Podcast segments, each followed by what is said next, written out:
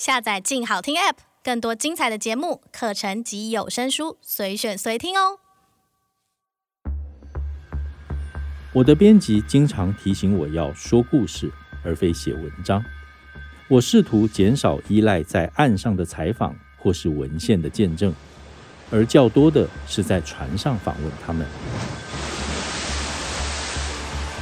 我待的通常是渔船，但也有货轮、游轮、医疗船、海上兵器库，以及研究与倡议型船只。另外，也包括了海军、港口警察和海巡快艇。这个计划的目标是要见证一个几乎不为人所见的世界。它详细地讲述了一个海上追讨人从某个希腊港口。将一艘游轮拐到国际海域上，以及一名医生为了逃避非法堕胎的罪行，秘密地将孕妇从墨西哥岸边载到公海上执行堕胎。他也依照年代详述了生态环保人士的工作，例如他们在南大西洋追踪国际刑警组织最想缉拿的非法渔船，然后在南极搜寻。并且骚扰日本最后的捕鲸船。在南中国海，我闯入了两个国家之间的武装冲突，他们互相挟持了对方的人质。在索马利亚外海，我所乘坐的一艘木质小型渔船，暂时的陷在海盗出没的水域里。我见过一艘船沉没，突破强劲的暴风雨，也目睹过一场近乎暴动的冲突。为了报道这些故事，我从南极圈和南大西洋的潜水艇，到阿曼湾的离岸军火库，也到过北极圈的西伯利亚钻油平台上。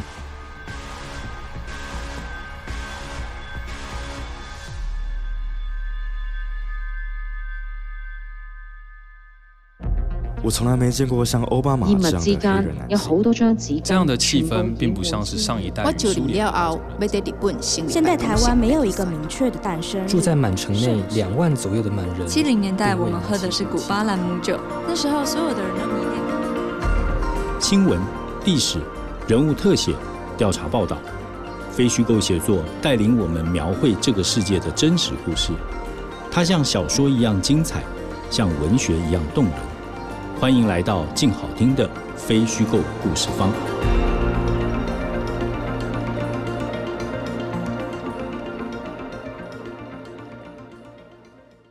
真实故事往往精彩如小说，动人如文学。大家好，欢迎来到非虚构故事方。这是由静好听与静文学共同制作播出的节目。我是主持人李志德。我们录音的时间是六月一号。全台湾都笼罩在疫情底下，但我想，我们既然是一个谈深度报道的节目，就何妨暂时先把疫情放下，按照我们原来的计划安排来做节目。在第二季，我们已经谈过了国际政治，谈过了独裁者，谈过了战争历史。在这个之后，我们安排了一个自然生态系列，这一集是自然生态的第一集，我们的主题是海洋。大家刚才在开头听到的读书是麦田出版社出版的《罪行海洋》这本书，它的作者叫做伊恩·尔比纳，是一位曾经两度拿下普利兹奖的记者。今天在这里和我们连线的是台湾非营利新闻机构报道者的总编辑李雪莉。报道者在二零一七年出版了一本书，叫做《血泪渔场》，之后就一直跟着远洋渔业的议题发了两波到三波报道。雪莉，我们先跟大家打个招呼吧。志德好，各位听众朋友，大家好。希望大家在疫情的时候都能够 stay home, stay safe。好的，谢谢雪莉。同时，我们也向大家报告，因为疫情的关系，所以雪莉的访问是连线进行。我们在录音室里面也都戴着口罩，所以音质可能有点不如以往，要请大家见谅。谈到这个《罪行海洋》这一本书，哈，这个作者其实两次得到普利兹奖。那这本书其实非常有趣，它是在《纽约时报》上发表的这个一系列的关于海洋的报道。按照作者自己在这个书序里面的说法，他花了四十个月，经过四十个城市，在海岸上航行了一万两千海里。那其中处理了包括非法捕鱼、国际渔工的恶劣处境，甚至还发生命案，或者是游轮的这个海上污水随便乱排放这一类的这个污染议题。那这一类的采访计划，哈。应该是让我们的这个新闻工作同业其实非常的羡慕的，特别是这个雪莉，我相信他看了一定更有感觉。能不能介绍一下在台湾的这个报道者，你们在做这个远洋渔业相关议题的时候，你们的这个采访的初衷还有计划？我们是在。二零一六年到现在大概五年多的时间，我们撰写了血泪渔场的三部曲，分别是在二零一六年的年底、二零一八年以及二零二一年。那跟 Ian 比较不一样，Ian 是在。大概四十个月左右，刚刚志德也有稍微提到，也就是三年多的时间，他坐了八十五趟的飞机，踏上四十个城市，而且是横渡五大洲。这个幅度和广度，我觉得就是《纽约时报》资源的一个广度哦。那我觉得作者跟我们呃台湾在做远洋渔业的调查，跟《纽约时报》在做远洋渔业调查，我觉得它的广度跟宽度，当然可能会因为资源的关系而有一些。呃，不一样。那可是其实方法有些是蛮相近的。呃，也就是说，因为这个领域实在是太深太广，你不太可能用一次的时间就完成一个报道，因为每一次的进入都是一个新的、不同的看见。那我举一个例子，呃，作者其实是在芝加哥大学，他读了五年的历史和人类学博士。他要完成他论文的时候，我看他书里讲说，他到新加坡就先从事了一份短期的工作，在一艘名字叫做赫拉克利特号，叫 Heracles。的海洋研究船上担任水手。和人类学的访问学者三个月，那我觉得我们那时候在做远洋渔业调查的时候，其实也都非常想上船，但是极度的困难，因为一艘载满渔获要在海上拼搏的渔船，它基本上是不会让你有机会在旁边观察的。所以第一个尝试，如果要上远洋渔船，通常是上研究船或者是实习的这样的船哦。那作者伊恩他就是去了新加坡做一个海上的研究船上，可是那一次。他也没有上船，他也没有出港，而是在船上，然后了解港边的船员跟远洋。这个是我觉得我们那时候在做远洋渔业调查的时候，第一步就是我到底要怎么样去了解海上的人这件事情，其实是困难的。他的呃先辈的知识，还有呃要接近远洋渔业，我觉得他的是有难度的。那对于一个陆地上的人跟海洋上的人，那个视角也不一样。伊恩在他的书里面有谈到，陆地上的人来说，海洋的工人都是隐形的。譬如说，我们在做远洋渔业调查，一开始最常听到的一句话，有一点讽刺，但也有几分的真实。他就是在讲一条黑尾鱼跟一个渔工掉到海里的时候，是船上的人会救谁？因为一条黑尾鱼可能它可以卖价就是十几万元哦，所以一位渔工的价格也许都还没有这么昂贵。我觉得伊恩跟我们有一点相似的是，陆地人哦，要去用怎么样的视角去看到海上的人这件事情，在采访的过程当中，是我们第一个关卡，因为海上的人的语言习俗还有纪律可能都不一样。那我们跟伊恩比较不一样的是，当然就是我们的团队的文字记者，包括我在内，就是是一个女性。那伊恩他自己身为一个男性。呃，我还记得我们那时候第一部曲在二零一六年的时候，我们自己就很想飞到中西太平洋的马绍尔，跟着围网船去捕鱼。可是对方的负责人就很清楚的跟我讲说，女性是不可以上船的。所以那时候我们思考的是不是让男性的摄影上去？那为什么会是这样？因为船上基本上是一个非常阳刚的，充满权控，它是一个军队式阶级管理。大家可以想象，你一出海，你就是。要去看天象怎么样？那你要跟海搏斗，你要很有力气，然后你要非常非常有效率。你居住的空间可能非常的小。那呃，所以在在上面呢，女性是存在在哪里呢？女性是存在这些愚公的手机的照片里、影像里，然后女性是存在可能是。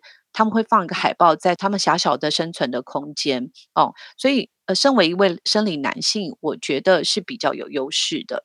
第二个是呃，伊恩当然他是一个白人哦，那在远洋渔船上，他也是有他的阶级和呃地位的。譬如说，不同的国家，甚至连渔工就有不同的国籍位阶，在船上。这个阶级它主宰了你的所有的发言权。譬如说，船上的阶级，船长是最大的，接着就是大副、渔老长、那轮机长，这是一个位阶。那我们刚刚谈到渔工，因为不同国籍位阶也不同。例如在台湾渔船上，台湾人之外，呃，可能就是中国籍，接着是菲律宾、越南，再接下来是印尼，然后之后是柬埔寨、缅甸，还有一些非洲国家的渔工。那一个阶级会歧视另外一个阶级，当然不代表就是说，呃，像婴儿上船他就很安全，因为过去两三年也有男性的远洋的书写者曾经被海盗俘虏过，因为他可以跟这个国家或者是他的家人谈一个好价钱。雪莉刚才一直提到这个陆地人跟海洋人的这个差别，哈，那。这里面其实你可不可以具体的跟我们举一个例子？就是譬如你在采访什么样的内容的时候，你会碰到这个所谓的陆地人的思考跟海洋人的思考，或者你要去学习一个海洋人的思考。呃，举例来说，我现在可以想到的就是我曾经在呃。在小琉球上了一艘渔船，那个是一个 CT 三的小船。大家的描述是不同的吨数，他会用 CT 二、CT 三、CT 四、CT 八来形容这艘渔船的大小。那我进到的是一个非常小的船身，呃，那上面是大量的印尼渔工哦。那你会看得到，就是你进到他们工作的场合，呃，生活的空间，呃，所有的。位置都是给了鱼舱，还有冷冻舱。在陆地上的人，你会觉得人就是最珍贵的。那所有的空间应该是依着人的需求在维持。可是进到船上呢，你会发现所有船上的逻辑是依着。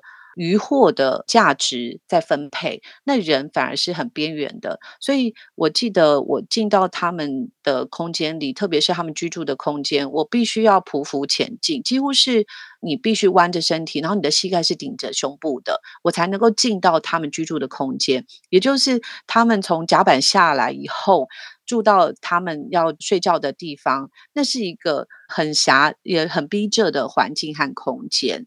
然后每个人都抵着每个人，因为这本书非常非常的厚，将近快五百页。我记得他在后面的时候，他有提到，每一次他从海上回到陆地，成为一个陆地人的时候，他会有陆晕的现象。我们都说我们会晕船，可是他是晕路。那回到家里以后，他发现他自己变得其实比较不愿意说话，也不太愿意跟他太太沟通。那他觉得突然之间生活的空间变得太宽敞了。这就是因为陆地上跟海洋其实生活的习惯很不一样。譬如说，在海上，如果你遇到海象很差的时候，那个大浪是直接冲进来，它的门也许是左右开合的，那个海直接打到。你住的地方里面去，你是全身会湿掉的。那你不可能拥有太多空间，因为有太多空间，你反而会滚来滚去。这些都是陆上人比较难想象的生活的条件。可是，在海上，从我们刚刚讲的它的空间的配置。以及到他的生活的习惯，那又或或者我们刚刚一开始有谈到，他是一个军队式阶级式的管理，因为你不太可能有大量的时间去沟通，它不是一个非常人性化的空间。渔获上来了，你就是要可能二十四小时不太能够休息，下钩要是以延伸钓来讲。下钩要十个小时，你可能去睡个两个小时，以后上钩又要花十个小时才能把渔获捞上来。所以在那边，呃，所有的船长或大副跟渔工讲话的时候，都是都是是命令的。你要想想，它其实是一个海洋上的渔船，就像是一个殖民的地方，因为语言不同，他们只能用非常呃简化的语言，譬如说 “let go”，意思就是诶把把渔网放下去。那这些都是彼此。呃，我觉得有一点像巴别塔了，就是不同的语言，六个国家或者是三个国家的人在一个船上，然后要彼此沟通，只能用非常简单的语言。那这个是我自己感觉到陆地上陆地人跟海洋人很不一样的地方。是，那我们先问回来，就是说，最新海洋这本书啊，它的这个英文的书名叫做《Outlaw Ocean》，这个 Outlaw 它其实呃翻译翻译成罪行，但是它。感觉更像是一个海洋，是一个无法无天的法外之地这样的意思了。好，那作者在书里面也经常谈到这个远洋渔业有一个这个三不管的特色。所谓的三不管的意思就是说，一起事件经常牵连到很多个国家。那牵连到很多的国家的时候，当然理论上很多国家都可以管，但是相对的也很可能就会造成很多国家都不管。好，嗯，那经常会出现的就是，譬如说愚公的这个意外身亡，嗯，那我们这个意外是加一个引号，因为它不见得是意外。那报道者其实也追踪过一个印尼愚公的这个死亡案例，您能不能以这个一个愚公之死这样的案例来谈一下这种三不管的特色跟这个追查上的困难？嗯，好，那简单来说，它就是一个外包的灾难，因为现在台湾渔船上大部分都是这些外籍渔工在支撑起所有的捕捞的强大劳动力的工作。那那时候我们在二零一六年处理血泪渔场的第一部曲的时候，之所以我命名为血泪渔场，是真的看到在上面工作人的。真的是流血又流泪。那我们是从一位渔工之死来看台湾远洋渔业充满剥削的状况。那这个故事呢，是一个印尼渔工叫 Supriyanto，他是在二零一五年八月从台湾屏东东港出发到中西太平洋去捕尾鱼的时候，那时候检察官是说他是病死的哦。那这个小船就是我们刚刚讲，它其实也是一个非常小的船，大概就只有十一个人的小型延绳钓船，专门捕捞尾鱼的。那我们在船上，反正渔工病死了，回来就签结就没问题了嘛。可是当时的宜兰的渔工职业工会拿到三个很重要的船上的三支影片。其实我觉得现在的手机其实是一个很便利的工具，它让干部跟渔工之间的权力可以有稍微有一些平衡哦。所以 s u p r i a n t o 这个死亡的案例，当时还好有他的同事或同伴录下了三支的关键影片，让这件事可以重新被调查。所以是宜兰渔工职业工会还有监察院重新 review 了这三支影片。我们自己也在这三支影片看到说，呃，Supriyanto 其实在船上可能有被殴打的嫌疑，因为当事人自己就说出他自己被打了。那你可以看到很短的时间内，他的人整个面貌都变了，最后就死了。那死亡回到屏东，检察官认为他是病死，但是因为从这个影片里面还有看到通译的过程，你都会知道说他可能会是被虐待。好，所以在 Suprianto 这个事件，我们就决定重返这个奴役之路。我们回到印尼的中爪哇，一个叫 t e g o 的地方。那去了这个地方，我们的记者发现，多数的 t e g o 的渔工来到台湾之前，他其实签了两到三份不同的合约，我们称它为阴阳合约，因为这个阴阳合约合约的内容都是不一样的。像是什么呢？他们并没有被告知工作的细节，这个都是二零一六年的状况哈。他们也没有被告知说要上哪一艘船，在上船之前也没有被好好的训练，甚至他们的船员证有不少是造假的。所以你可以看到，在这里面有很多造假的文件合约，然后他经手了各个政府部门。在印尼就会牵涉到三到五个不同的部门，在台湾也是牵涉到不同的部会，包括中央跟地方的部会，所以它的复杂性，这个三不管就在于每个人都以为他管了一点，或者是来到台湾以后，台湾的政府认为那个是在印尼发生的错误，呃，那这件事情是让渔工的整个聘雇的流程，因为大量的被外包，大量的被细致化分摊给。不同的人去管理，那这个是我觉得促成三不管很重要的原因。那在这边呢，我们其实我觉得远洋渔业这五年来说一说，我们做了一件事，我觉得是我们呃花了很多力气把这些复杂的制度说人话，让读者知道。我觉得英文也是在做这样的事情。那我们仔细的梳理这个渔业的不同制度，让大家知道。譬如说，在 Supriyanto 这件事情，我们就很清楚的让读者知道说，哎，那过去劳工都是劳动部以劳基法来管理。可是远洋渔业为什么渔工不是以劳基法来管理呢？为什么他是农委会在管理？那为什么我们的劳基法每个人的基本薪资是两万多台币，但是在二零一六年我们的渔工他可能拿到的薪资不到三百美元，也就是九千元不到的台币？那为什么在工人有伤害的时候，工伤在劳基法下是雇主可以支付医疗费？和劳保健保，可是呢，在这个境外聘雇的这些渔工，他的人身意外险只有五十万。呃，你会发现 s u p r a n t o 之死其实衍生出背后的那最结构性的原因，是因为我们并没有用劳基法去管理这些渔工，我们呃是另外定了一些遵守事项、简单的行政规范，让很多船老板可以用比较便宜的方式去雇到这些渔工。那你们的了解，台湾的中介怎么样去找到这么多便宜又好用的这个渔工，而且来自不同国家？那是一个什么样的江湖？这个是我们在做完一部曲的时候，Supranto 这个愚公之死后，其实最想要再问的，因为中介在这个漫长的产业链里面，最困难的就是接触到中介跟船老板，所以这个是为什么我们呃一开始讲说远洋，你好像你一旦开始做这个报道，你就会一直想再做下去，因为你还有好多疑问没有拼凑清楚，到底台湾中介是怎么运作的？是我们想象的那种。十恶不赦、知法犯法，那是这样的一个中介吗？或者是他们怎么到世界找愚公？譬如说，他们怎么找到北韩的愚公？哦，那我们后来发现。我们在花了蛮多蛮长的时间去，其实也是因为有了一部曲以后，开始有人注意到台湾有人在关注，也有一些中介就浮上水面，他会觉得我自己是被误解的，你们怎么不来听听我们的声音？所以开始有这个机会跟一些中介互动哦。刚刚志德问到说，为什么这些中介这么的有能耐哦，可以到世界各国？主要是因为。我觉得它有一些历史的脉络。二零零二年以前，大部分来台湾的近海和远洋的都是中国渔工，但是后来发现，在台湾的工作环境并不好，所以中国单方面就是禁止渔工输出到台湾。那后来越南跟印尼渔工也因为当地的经济成长，薪资也必须开始调高了。那再加上越南跟印尼渔工有时候会冲突。那中介就开始面临竞争的压力，要开拓来源。那台湾就是这种非常的能够帮雇主思考，说我要怎么样 cost down。既然我是船老板的供应商，我是不是要到世界各地找很廉价的商品？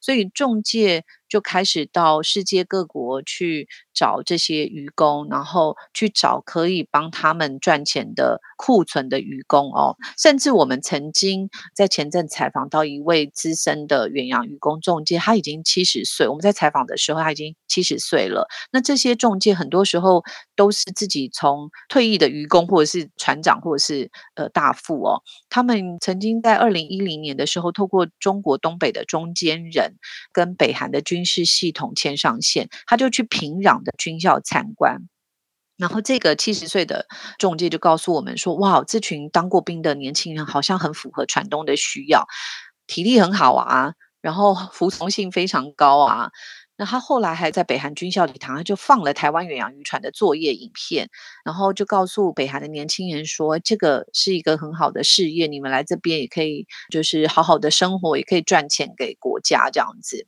那他也同时呢，把北韩年轻人在军校里面认真学习踢正步的录影的影片就录下来了。然后回到台湾做成 DVD 分售给船东，然后他一开始是觉得说，哎，应该没有人敢用北韩渔工，所以他他就录制了 DVD。那的确在台湾这边，很多人听到北朝鲜就吓死了。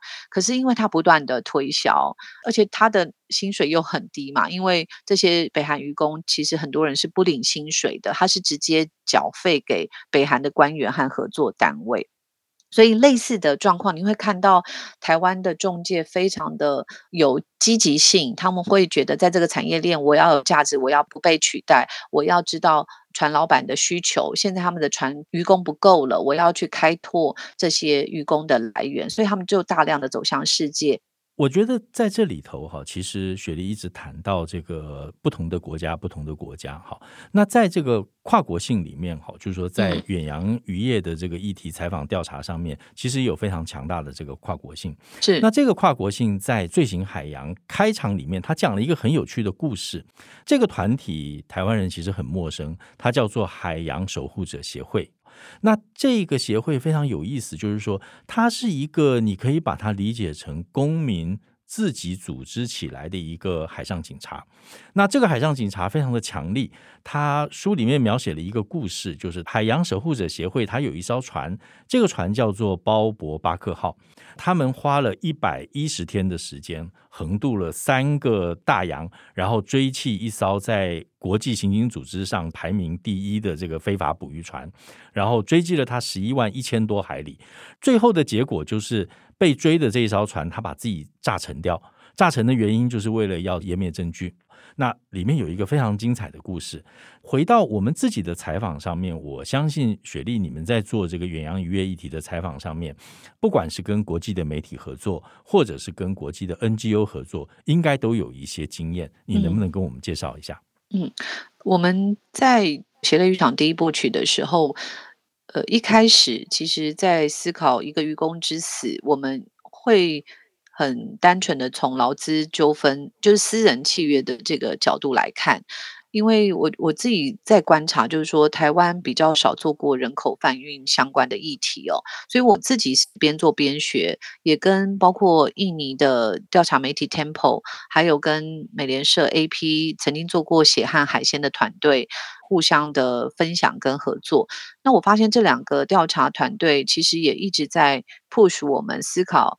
呃，所谓的现代奴隶这个概念，到底台湾或者是台湾有没有涉入所谓现代奴隶这个呃概念里面？呃，有没有产业落入这样子的，或是 involve 这个状况？那如果有的话，这个现代奴隶的面貌和系统到底长的是什么样子？呃，其实在这本书里面。The Outlaw Ocean，作者有提到一个工地悲剧的概念嘛，Tragedy of the Commons。工地悲剧的概念，基本上其实应该是在讲说公共资源因为公权力的无法介入、不愿介入，而使得这些资源被滥用殆尽哦。那我觉得以奴隶愚公的这个角度来说，它也许不是所谓公共财，但同样的是因为。落入了完全自由市场，而且一个三不管的地带，一个好像看似是你情我愿的私人契约，然后法律没有办法好好的介入，执法者也很难上去海洋去 monitor，以至于这个游戏规则太不清楚了。所以一开始我们是用劳资纠纷，但是后来也跟这些团队合作了以后，才发现，呃，原来真的是有 modern slavery。那这个现代奴隶的机制跟我们过去认为的形式上的这种组织犯罪是完全不一样的。它可能不是 organized crime，但是它因为过程当中，呃，这个整个聘雇的光谱有严重的剥削，不管是从渔工呃上岸以后。还是在上岸前，或者是上船后到离开船，都是一个很长的光谱，可能是包括契约的欺骗，或者是上船以后的行动自由和人身暴力、性暴力，或者是扣留证件，到最后的扣发薪水，甚至威胁你的家人。这些是一个光谱，它已经不是老子的争议。如果在这个光谱中成立的越多，就可能落入人口贩运。这个是我们在跟国际的呃媒体合作的过程当中也学到一个呃很重要的，然后世界各国其实都很在乎的 human trafficking 的 issue。这是一个部分，那另外一个是在采访的部分。呃，过去我们都习惯这种比较降落伞式的调查，，parachute journalism，就是我在台湾收集一些资料，那我在一个国家，我可能用七天的时间，因为必须要考虑到资源，我不能可能在其他国家待太久，然后可能通过一个礼拜，我就把采访全部收拢，然后回到台湾再整理、再书写。可是远洋太复杂了。以至于我们在做像印尼的呃这样的跨国调查的时候，跟印尼媒体合作，它有很多方言的问题。